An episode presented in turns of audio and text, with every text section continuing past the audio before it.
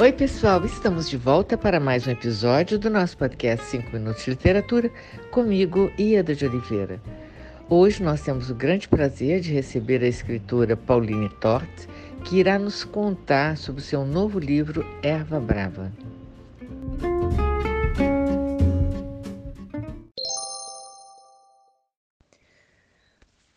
Olá, Ieda. Olá, ouvintes do 5 Minutos de Literatura. Aqui quem fala é a Pauline Torte. É uma satisfação conversar hoje aqui com vocês no podcast. Eu vim falar um pouquinho do meu novo livro, que se chama Erva Brava. Foi publicado pela editora Fósforo agora em outubro de 2021 e é um livro de contos em que são 12 narrativas, todas elas ambientadas num mesmo espaço uma cidade fictícia chamada Buriti Pequeno. Essa cidade, ela, de certo modo, é um amálgama de várias cidades que eu conheci é, no interior de Goiás. Né? Essa cidade fictícia se localiza num, num espaço geográfico real, que é Goiás.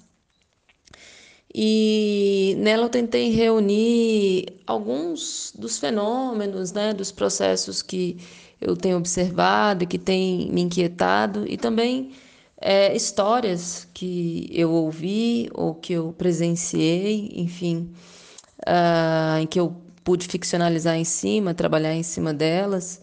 E tudo começou com a leitura de uma reportagem uh, da BBC, do jornalista João Felé, em que ele relatava o soterramento de trabalhadores em silos de grãos no Brasil.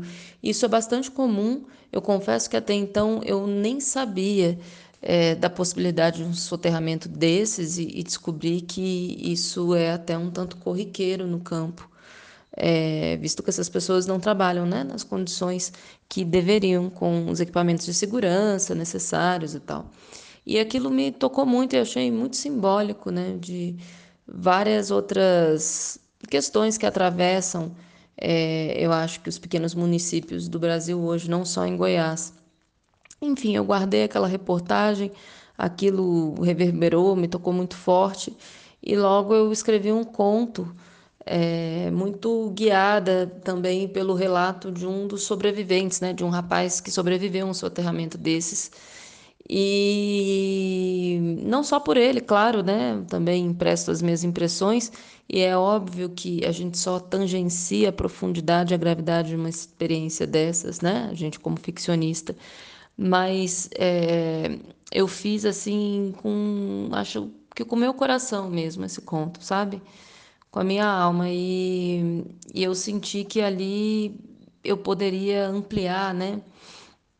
Aquela, aquele cenário, que eu poderia ampliar aquele universo, e eu consegui é, abraçar uma série de processos, é, acredito eu, pelo menos tentei fazer isso, né? Que envolvem é, hoje a urbanização, vamos dizer assim, né? A, é, a modernização do campo, né? É, falando de uma forma um pouco redutora aqui. Então, ali, por exemplo, aparecem personagens como o último cineiro da cidade, né, que em vão ali tenta é, passar os seus conhecimentos adiante. É, aparecem problemas como o crack, né, que está muito presente hoje é, também nos pequenos municípios, né, não é só uma questão dos grandes centros urbanos. É, aparece muita juventude desse lugar, né? Uma juventude muitas vezes sem perspectiva. Enfim, são várias histórias, tem um fim assim bem apoteótico, que eu tenho recebido retornos bem legais dos leitores em relação a esse último conto, e eu convido vocês a lê-lo. O livro está na maior parte das livrarias do Brasil e também no site da editora Fósforo. Agradeço mais uma vez aqui pelo espaço, Ieda, e a você pela companhia, e viva os cinco minutos de literatura.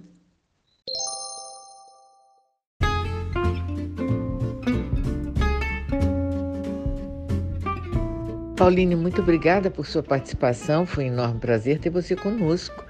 E muito obrigada a você, ouvinte, pela sua audiência.